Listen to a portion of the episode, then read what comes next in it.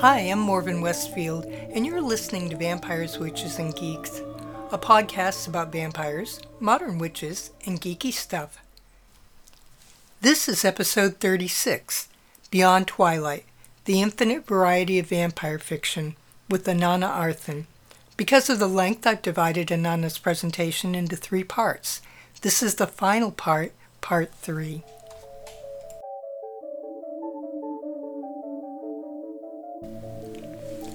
In this lively talk, recorded at Books and Booze in Colchester, Connecticut, on April 20, 2013, Anana Arthan traces the histories of vampire and fiction and debunks some of the common mistakes and misinformation about the genre. She ended part two talking about how the movie The Mummy is possibly responsible for giving us the plot device of the vampire falling in love with someone who he believes is the reincarnation of a past love. Part 3, the conclusion, discusses how the vampire became a love interest. So this started, this did not start, but this kind of like sealed the vampire as the romantic figure, even though he's morally doubtful. I mean, women just sent Frid millions of love letters. They sent him, you know, their underwear. They begged him to, to bite them. Um, Barnabas would fall in love with the female characters and want to make them vampires so they can be together forever.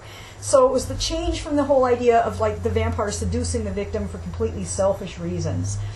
And this set the stage for all of the, the Dracula love stories, where Dracula comes back and he, he's interested in Mina or Lucy because they resemble his lost love, or he, or for some other reason, he's in love love with them. Um, and Barnabas was not the first angsty, romantic, remorseful vampire. That was Sir Francis Varney, but also Lon Chaney Jr.'s Wolfman. Uh, you watch the old Wolfman movies and you sort of like see echoes of Dark Shadows with the whole, you know, I just want to be cured. If I can't be cured, I just want to die because I can't take it anymore. And, you know, and you saw that. So, but Dark Shadows kind of winds down. In by 1971, it's canceled. In 1968, the movie's rating system was implemented so that you didn't have censorship. And this is something a lot of people don't remember, is between 1933 34, which is why some of those really early movies, I mean, look at, she's probably falling out of her top there, had, were getting very edgy in terms of nudity and violence and what they were showing on the screen. So the Hays office was implemented to put a stop to that because he said this is, you know, corrupting people. And then in 1968, they abolished that and they put in the rating system. And they said, okay, people have a right to see what they want to see, and we just need to let people know what's in there. And it was the idea. It was considered very, there were people who really were opposed to that. But this let vampire movies just go over the top. So they already were pushing the edge, and now the nudity, and especially with the Hammer film series, just got really extreme. And they started to do, remember what we said about the parody showing when you're on the downswing, you got you know, what they called the black black exploitation movies, where you know you had William Marshall, who was a very fine Shakespearean actor, and he's playing you know Blackula, um, and you got the Count Yorga movies, which brought in. This is really the first time I can think of where you had vampires shambling zombie because you had the, this whole crew of vampires living in Yorga's house that just were mindless, and I think they've been shot at, and that's why they're all bloody. But you know, obviously just walking onward.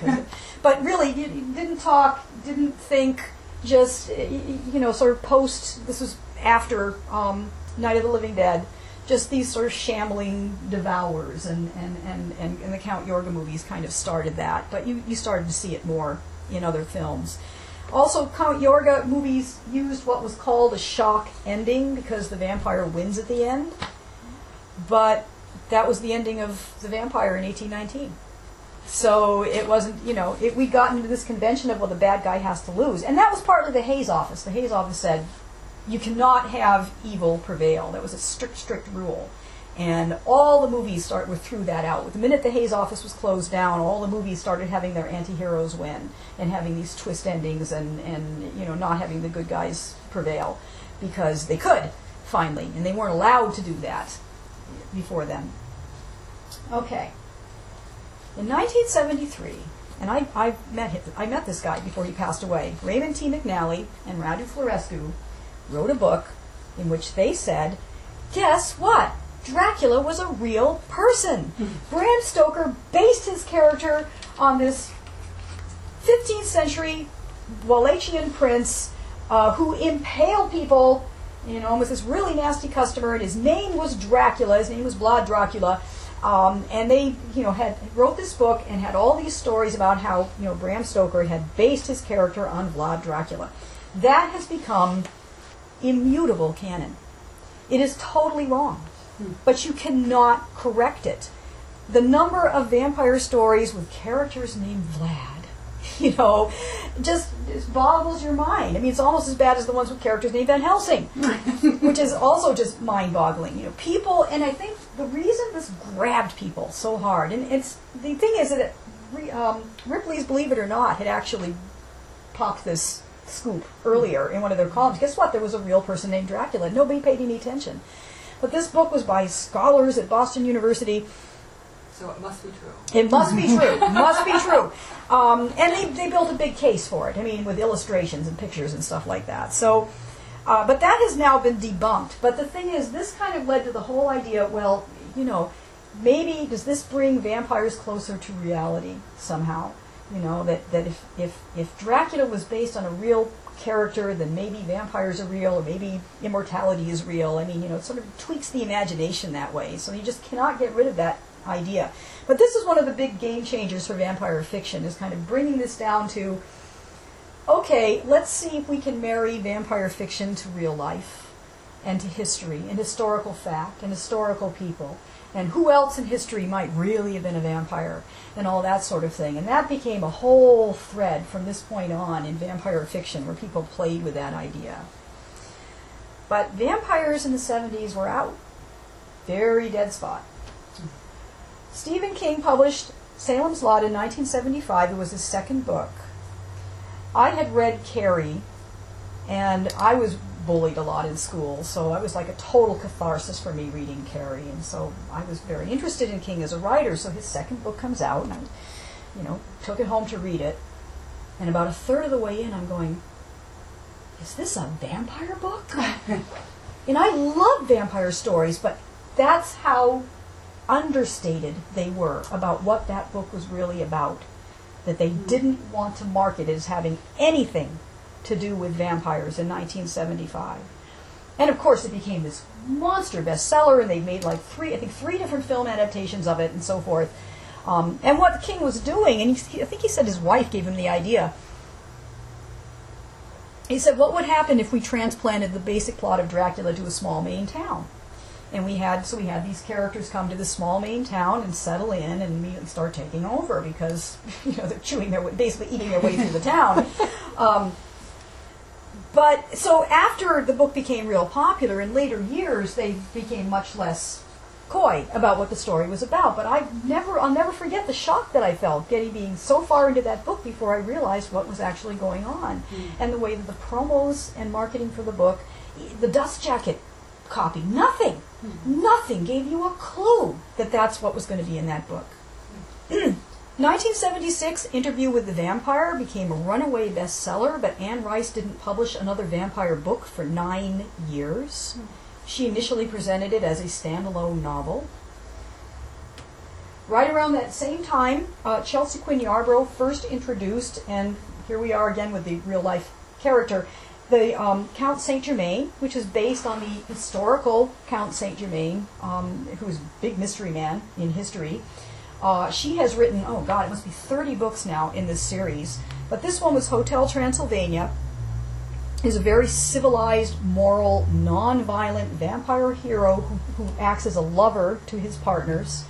Uh, so it was a real different take on the on the char- on type of vampire that she was writing.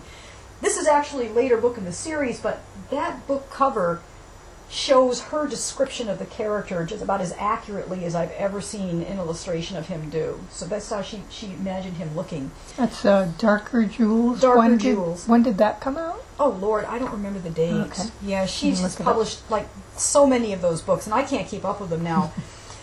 but then, so these books were anomalies, and because remember what we said in dead periods, you start to see people doing things that are just a little different.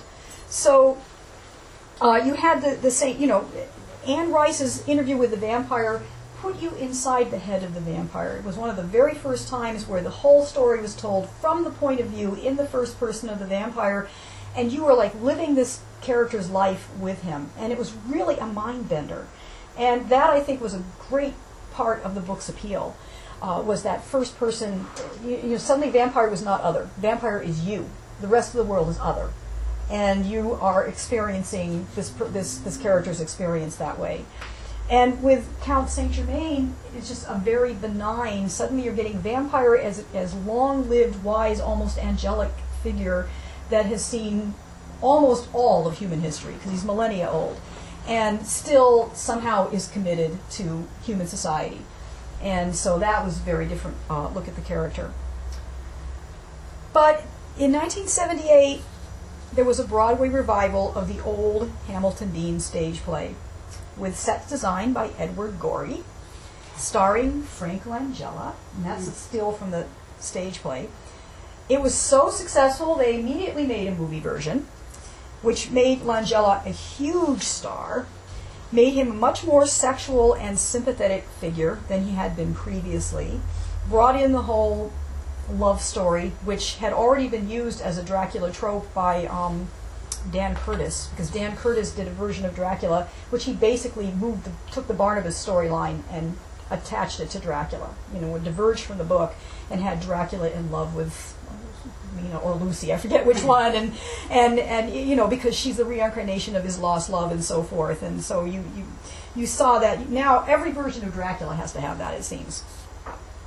The heroine wants to be with him forever in that story, and that really started to kick off the vampire trope again in a very romantic way. So we had 1980, again, we had Vampire Tapestry, which was Vampire is Alien. This is a vampire that you didn't know, he didn't know himself where he came from, and this is actually a collection of stories which could all be standalone stories, hence Tapestry, uh, by Suzy McKee Charnas. And there are people who say this is their favorite vampire book ever because he's very he's very detached. He's not human. He's very conscious of not being human, and he's very detached from human beings and the way he looks down on them. And that started to be something you saw more and more in vampire fiction. Is this whole this sort of superior attitude where the vampire not only wasn't human but had never been human. And has this completely different way of looking at human beings, you know, it, it is as cattle, you know, as food, as prey. Um, and that, that really kind of started with Vampire Tapestry. And in The Hunger, she's an alien, but somehow she can make people vampires. It tends not to work very well. Um, but The Hunger was made into a very elegant movie, and that really boosted interest. In Fright Night, you had vampire moving in next door and dating your mom. And just so there was what that introduced was this um, very uncomfortable familiarity that golly this person next door wearing these casual clothes and acting normal you know might have some huge secret and not be a very nice person. Um, and i remember seeing the original fright night with a whole theater full of I think high school and junior high school students, and you know, just the way they're screaming. it was it was a lot of fun, but um, I had to see it you know, I had to see it on video before I realized what some of the lines were that God said. But and you also had the whole thing with the bullied kid, the kid who was bullied, and the vampire kind of takes him in and, and turns him into a vampire and says they're not going to bother you anymore. That that's that's all behind you. Um, you had the Lost Boys in 1987, and this this okay with the Lost Boys. Suddenly you had vampires who could fly like Superman. Up to that point, they either they turned into bats you know, they shapeshifted, or maybe they could levitate, so they could do this, this sort of floating thing. And you remember that being mentioned in by Dickens. But you didn't have this. We're going to soar through the sky like you know we had red capes, and so that was new for the Lost Boys, and that actually started to get picked up more and more. The idea that the vampires could, could fly without you know, shapeshifting or wings, or well, my vampire, one of my vampires can do it by de- semi dematerializing, but um, you know, they just jump in the air. Um, also, the idea vampires is a teenage gang. So suddenly you didn't have the loner, the, the, the solitary, isolated loner anymore, or the, the loner who maybe has made a family for himself, But here, these these guys are all like a motorcycle gang, and they all they all hunt together. And finally, in 1985, Anne Rice publishes her second book, and she introduces the vampire Lestat. And well, Lestat had been introduced, but Lestat as a protagonist in this case instead of a secondary character. Her fandom really starts to take off, and one of the things that, as a writer, that she does is she holds vampire balls. She's very interactive with her fans. This is before the internet. Uh, encourages this big fan community. Uh, she eventually publishes about 15 novels. Uh, her popularity peaks when this movie came out, which is 1992. Um, but so now we're seeing things really build with a lot of innovations being added. And for a lot of people who started out in the 1980s, this is what vampires are supposed to be all about. I mean, they don't, you know, they think Dracula is creaky old Lugosi, and there's no, that nothing before this really mattered. But there was a lot of innovations being made in the field in the 1980s. So, in the 1990s, we had vampire role playing games. And Vampire the Masquerade launched this enormous culture. Because what happened was that there were dozens and dozens and dozens and dozens of spin off novels based on various elements of the game. P. N. Elrod kind of built a career out of writing a lot of these novels. And this whole subculture of people, whether they were to what, gaming a lot, whether they're gaming online, whether they were getting together and doing what's called LARPing, live action gaming, uh, but they were absorbing a tremendous amount of tropes that were invented not because they made logical sense for fiction, but because they facilitated the structure of the role playing game, you know, which kind of went back to um, uh, Dungeons and Dragons. So you had all these different vampire clans because you had to have different types of character for the players to play, or they wouldn't really have a conflict going on. And so the vampire clans are kind of equivalent to playing an elf or a dwarf or a warrior in Dungeons and Dragons. And that's why they were all invented. And they invented this whole vampire history going back to Cain, which is just totally arbitrary, but it's, it's amazing how many writers and readers have adopted all of this as being canon and as being what you know the real you know, like all vampires of course they go back to Cain I mean you know that's the only thing that makes sense and and it is all from these game and the gaming universe has permeated vampire fiction to the point that many people don't even realize that they're using those tropes and conventions when they use them in their fiction because they become so commonplace. Poppy Z. Brite started vampire erotica, which became a whole subgenre in its own right. And you had Forever Knight, and you had the, the vampire who is atoning for his sins. This kind of started what I kind of have gotten to find kind of a tiresome cliche. The one good guy vampire holdout in a universe in which the vampires are otherwise mean and nasty. It's just gotten awfully tired. you know, and, and even Twilight does that. And this is something people don't realize about Twilight if they haven't actually read the books, which is you know common for the critics. is they say, oh, the vampires in Twilight are all nice. No, the Cullens are nice. The other vampires in Twilight are ravenous, horrible, evil killers that you would not want to be sharing the same planet with because they're so awful. And and I kind of felt that Meyer set up such intense black and white polarity and, and, and, and restrictions in the way she developed her vampire trope that she just really limited what she could do with the stories. And like, I'm not surprised that she doesn't want to write anymore because what more could you do? She painted herself into a corner. But this kind of you kind of started with Forever Knight with um you know this this vampire who's trying to reform and his you know his friends are trying to, to sabotage him all the time. Laurel K. Hamilton was again very vampire erotica, but she kind of brought in now we have vampire slayers. And the Vampire Slayer really kind of started with Laurel K. Hamilton, the idea that you had this subculture in which you had to have enforcers. You had to have police force of some kind. You had, they were they were a member of the culture. she's a vampire, but you know, she goes around, you know, killing the people who don't toe the line or, or punishing them.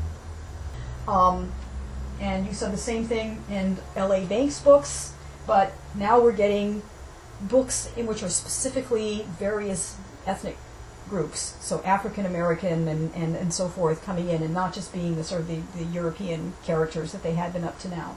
So this is all that was happening in the 90s. You're having the, you know, the expansion into all these different sub-genres, splintering up, and you have readers that are just really interested in those genres, and that's all that they're reading. And then other writers are kind of picking up because they're seeing that these books have some popularity.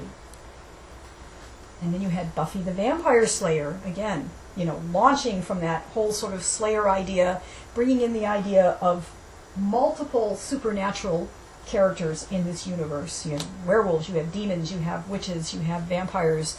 Uh, you know, they just brought all kinds of things in, which goes back to Dark Shadows. Um, and a lot of books started to pick that up at this point. You create a magical universe that is populated by multiple magical creatures, not just one thing. And you had Angel, a vampire with a soul, but he can never have sex. He can't even enjoy himself, you know, or he'll lose his soul. Uh, so this is a forerunner of the Twilight vamps, where they have to practice this rigorous, rigorous self-control because if they lose it for even one second, it'll be a disaster. Uh, and that was certainly true with Angel, and I could definitely see you know Stephenie Meyer picking right up with that. So we get into the 2000s. We have vampire romance coming into its own. We have young adult fiction Annette Curtis Klause in 1990 wrote The Silver Kiss. I actually saw her speaking at a convention once. It was really interesting. She was talking about where this book came from. And at that time, it was an anomaly. No one really picked up on the idea. It was it was very unusual to have a young adult book or a book for younger readers that you know treated vampires in this fashion and I guess the, the, the, girl in the story has lost someone, and uh, she meets this boy, and so her grief kind of ties into to uh, the relationship she evolves with him, and so forth. Kind of a moody sort of book, but you get up into the 2000s and later 90s and 2000s, and you start to see, think that was 95, more and more of these coming up until finally Twilight in 2005 just somehow puts it all together or hits some kind of keynote. And you can't explain what happened with Twilight. Why did it hit the keynote that it did? You know, like having a, a tuning fork where all of a sudden you've got exactly the right note, everything is vibrating in, in harmony with it and there's nothing you can put your finger on except that this book by an unknown author went to auction right out of the gate. So somebody, somebody saw something in this book. And it had kind of a slow build at first, and it, it was the movies that really made it take off. But who can say, I mean, we, we who write vampire fiction, or any kind of fiction, if we could know, you figure out what it is that makes a book like that just being because you can't nail it the way you can with Interview with the Vampire. And you look at that book and you say, I think I can see, you know, in the time period that came out. You can't figure what it was about Twilight that just got people, but it did. Right time, right place, you know, just hit the right note. In the meantime, you're starting to see adult vampire fiction go into that sort of slide where you're getting a lot of sort of humorous parody, satirical kind of sense where they're playing with the idea. Um, but then you get Charlaine Harris, who is now what mega millionaire or whatever because somebody picked that book up for a TV show. But the book, the TV show, sort of departed from the tone of the books in terms of being more serious. So we had Blood Ties. We have several several books, several uh, TV shows that came up that sort of were Forever Knight clones. Um, Tanya Huff was actually writing in the 90s, and they picked her book up. She's a police officer with a vision impairment. She can't see in the dark. And she meets a vampire who is actually the um, the illegitimate son of Henry VIII, who in, in history was supposed to have died at a young age but in fact did not die, but became a vampire. And now he is still in living in Toronto and and uh, writing. He writes something. he's a writer, and he meets her, but because he's a vampire and she can't see in the dark, and her career is at risk, uh, they sort of team up, and that's the basis of those uh-huh. books. Um, Moonlight did not last very long. I think timing was a victim of bad timing. Um, it wasn't a bad book. Uh, in True Blood series, um, I'm sorry, that's, That's Moonlight. Moonlight, That's yeah. Moonlight. Uh, True Blood uh, it was on HBO. Uh, has really built on the sex and the nudity really very much, and you know people like the characters. But um, then Vampire Diaries. It's interesting. Vampire Diaries is kind of under the radar. Everyone talks about Twilight, but I have news filters for vampire anything, and they're just filled. It's all Vampire Diaries all the time. And this show has just. Okay, I'm jumping ahead. But mm. yeah. Anyway, Vampire Diaries is now with the Twilight running down. You know, you're getting this is this is your your your team vampire, and this is where your vampire fans all are. They're all watching Vampire Diaries. I mean, this show is just taking off, and it's taking off in a very quiet way. I mean, if you ask the average person, you know, what's a, what's a teenage vampire story, they're going to say Twilight. You say Vampire Diaries, they're going to say never heard of it. But it's it's huge. It's absolutely huge. There's several books and movies that are taking the whole dystopian post-apocalyptic fad right now, and they're marrying vampires to that, and they're kind of going back to I Am Legend, um, and they're making the vampires kind of these ravenous zombie figures that are infected with a sort of disease. You have Justin Cronin and Guillermo, Guillermo del Toro with Chuck Hogan is writing a series that I, he wants to make into a film. I don't know if that's going to happen because he tends to bounce around. Um, and then you have the, the remake of I Am Legend, which went took the original story but t- took it way off into the whole dystopian.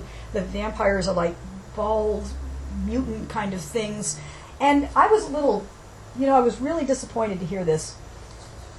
Apparently, the filmmakers wanted to do more with the vampires than they ended up putting into the movie, and it, and so they had a whole thing where the vampires actually were developing a culture, and they actually had minds and they had affection for one another, and they regarded the hero as being the guy who was who was killing them all, and that had originally been in the movie and was excised before it was released, and I find that very disappointing because I think that it would have been a much better film if they they'd done that, and they were not, you know, they wanted to do the whole zombie thing.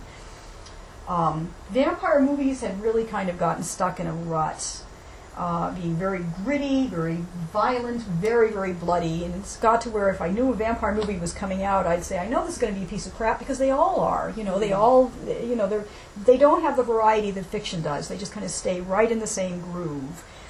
And in fact, the Twilight, so you know, Thirty Days of Night really did not diverge from that trend, you know. And so people say, "Oh well, it was it makes vampires scary again because all vampires are like Twilight," and you just hear that constantly. The, the Twilight backlash, where people think every vampire story is like Twilight, and if it isn't, it's something refreshing and new and mm-hmm. different. It isn't that wonderful. And it just boggles my mind because for those of us who write vampire fiction, we cannot convince readers to give us a try because it's gotten to the point where they think it's all going to be Twilight, it's all going to be angsty teenagers who sparkle. I mean, how many times have you heard this? You know, Susan and, and Morgan, you, you say you write vampire fiction. Do your vampires sparkle? No. That's all that you hear. what, you don't hear that? I hear it on a rare occasion. Oh, Lord. But, but not as much. I, I, I, I maybe. I hang with all the people who are who are into the blood and gore. Somebody know. put it when you announced when you announced this on the Facebook, and and you'd said you know you had a list of people who were reading, and I put in I said, well, I'm actually doing a talk about vampire fiction. Somebody right after that goes, yeah, well, there'll be glimmering, Right. which I didn't even answer. you know, We had, we had a girl in here. Um, yes, we had two young women who were probably in their mid-teens, and one of them was looking at the ad for this speech, and she was, oh, you know, oh, maybe I should come back for this. You know, she was all into it, and uh, her friend was like, "Ah, I, hate sparkly vampires. well, she should have been here. I, I, I know. I was like, oh, I kind of wanted to beat her over the head with Anne Rice, really, Yeah. because I was Really? atheist. but Anyway, I'm sorry. I'm actually going to come in under time here. So Oh. it says 10 of, 10 of 4. Okay, so I really don't think it's accurate to say that vampires in general are really popular right now. Certain vampire styles are popular. vampire romance, vampire YA, particular series of vampire YA. Um, these readers are voracious. They buy ton. I mean, romance is in a class by itself anyway, and YA is getting to be right up there with it, which is why you know if I publish more of it, probably my company would be doing better. Um, you would be amazed how many Twilight fanfic writers do not do vampires at all. They make their characters ordinary humans. And an example would be Fifty Shades of Grey which started as the Twilight fanfic Master of the Universe, and that author spent three years building up her audience base for that. But that story became so popular, I think she's the only fanfic writer I have ever heard of who was given her own fan convention by her readers while she was still just writing fanfic. Hmm. Just amazing. Uh, Twilight is the Dark Shadows of our day in terms of being this huge cult phenomenon, but it's not as varied as Dark Shadows was. Uh, but Twilight fans don't necessarily like other vampire fiction. They like Twilight, and they like it for reasons that don't have to do with the vampires. They have to do with the relationships between the characters primarily. So, eh, you know, is, Twilight is not something that necessarily gives us a whole a, a big boost as vampire authors, and we're now kind of coming down to a we're sliding down into a kind of a lower spot. But remember what happens in those low spots we always come back up out of them, and we usually do so with innovations. People writing stuff outside the box because now they can. So where are we going from here? You know, it's like what's our path? Where vampire is going to die out? Well, this is what I seem to see happening. The genre seems to be taking a more serious turn. Vampire Diaries is spinning off a spin-off show called The Originals. So that's how strong that show is going at this time. Not only is it still hot on its own right, but there, there, there's a whole new show coming out based on its its fictional universe. So it's going to be more Vampire Diaries, and it looks like, I mean, they're very serious on that show. That show is a, bit of a soap opera, but it, it definitely takes itself seriously. Neil Jordan, who made Interview with the Vampire, is releasing a new film called Byzantium that seems to be taking a much more thoughtful, much less cliched look at the theme. Vampires are out in the daylight. They don't have fangs. They use this kind of thumb thing, which has been used before. Uh, looks, you know, very dramatic. We have Let the Right One In, and it's surprisingly good remake. Let Me In which used the vampire theme to address the issue of bullying, very serious bullying, and you know child neglect and, and problems that kids have, you know, and, and really, you know, was just grim about it, but just really got into that and presented it as solvable. The, the, the little boy gets away from, from what's going on in his life because he allies himself with this vampire who you, you get the sense has fallen in love with him. There will be a new I think it's a mini series or a series based on Dracula, starring Jonathan Rhys Meyers, who's VIII. recently seen as Henry VIII, and who is nothing if not a serious actor. I don't think this man ever smiles. Um, I like him a lot, though, but it will undoubtedly be very serious, and so that's coming up. And so the bottom line is that, you know, I, the way I see things, and this is different. In 2009, I really wasn't sure where, where things were going. All this is since 2009 when I started this talk. That, you know, that I think that vampire genre is going to be with us for a really long time to come. And I think that we're going to see some very interesting permutations in it. You know, that, that a lot of the, of the the frivolous stuff is going to go away. The romance is going to stay really popular. The, the YA is going to stay really popular, but there's going to be some very interesting things coming up. So that concludes my talk.